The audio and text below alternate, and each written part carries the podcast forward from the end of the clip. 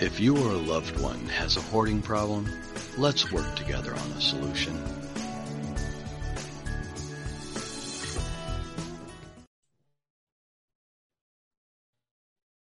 Thank you for stopping by the Hoarding Solution podcast and listening in to Tuesdays with Tammi. Today, I want to tackle a controversial issue that I see coming up a lot um, as we deal with our aging parents. And I specifically focus on the issue of hoarding and how that impacts people, but I think it's also important to just look at this period from the perspective that we're not responsible for our parents that have mental illnesses, mental wellness discrepancies, shall we say. And I think it's really important to talk about it on the mental health side because often there are physical care needs that are beyond our scope and our ability to provide for. But in addition to that, or instead of, there can be mental health issues that our elderly or aging parents are dealing with. And there is a strong societal expectation from family members all the way up to medical providers that say we should care for our parents, that we should uh, honor our father and mother, that we only have one parent, one mom, one dad, one family. Life is short. You know, why not just keep the peace?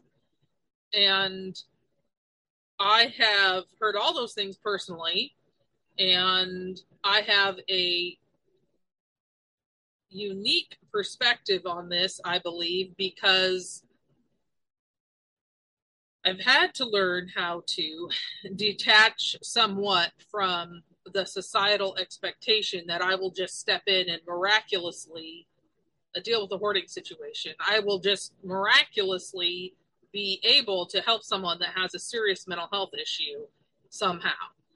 And I have seen this occur where all of a sudden your parent that hoards is hospitalized for some reason. And then there's this expectation that you will get them out of the hospital, bring them to their home, might be severely hoarded, bring them to your home where it might be the only location that isn't hoarded that they're that your parent is comfortable in. But there's all kinds of boundary issues in hoarding situations that make it not wise to bring someone with that issue into your home. In addition to that, if your person has a medical issue, that's one thing. But if they have a mental health issue, I didn't just magically become a person that knows how to handle these type of things. I don't necessarily understand what's going on in the mental health situation. I'm not a doctor, I'm not a mental health provider. Um, and I don't inherently have the skills needed to help someone that is dealing with a mental health crisis. So I find it very frustrating for people to weigh in on this sometimes who don't understand the mental health side of the situation, whatever it is you're dealing with. And I think that's part of the problem, in particular with hoarding situations, is if you have never seen it smelled it, stepped into it, have no awareness of what we are actually saying is the problem, then you really don't understand why we are saying this person cannot come to our home. You don't understand why we're saying we can't provide that level of care. We are not able to do this and still keep our own sanity and mental health in place. So the discussion on why don't you just let them live with you or why don't you just pick them up from the hospital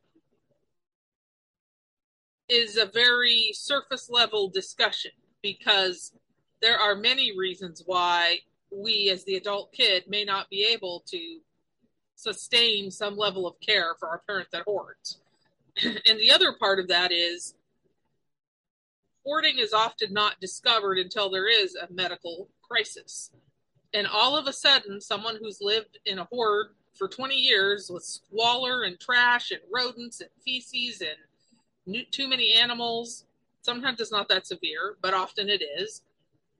And all of a sudden, we're supposed to solve this problem in 48 hours. Talk about trauma for the person that hoards, trauma for the family members, talk about frustration for medical staff and discharge planners, social workers. I mean, the idea that we are going to solve a very old problem for a person in a 48 hour time period is stunningly ridiculous. Therefore, we need to be asking questions earlier if someone's hospitalized. What's the condition of your home? Can you safely return to it? Who will be there with you? And we need to have those conversations when you're talking about hip surgery. We need to have those conversations as soon as someone is admitted to the ER. That out processing needs to be part of in processing. And that is how we can start addressing this problem sooner in those crisis situations.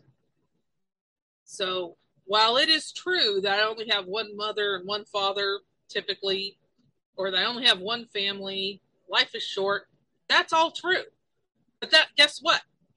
I also only have one life. And if I have to spend it being a subordinate to everyone else's issues, it's not much of a life. And I'd like to invite people to consider the fact that the adult kid in this situation likely has a spouse, significant other, kids, maybe they have grandkids, jobs.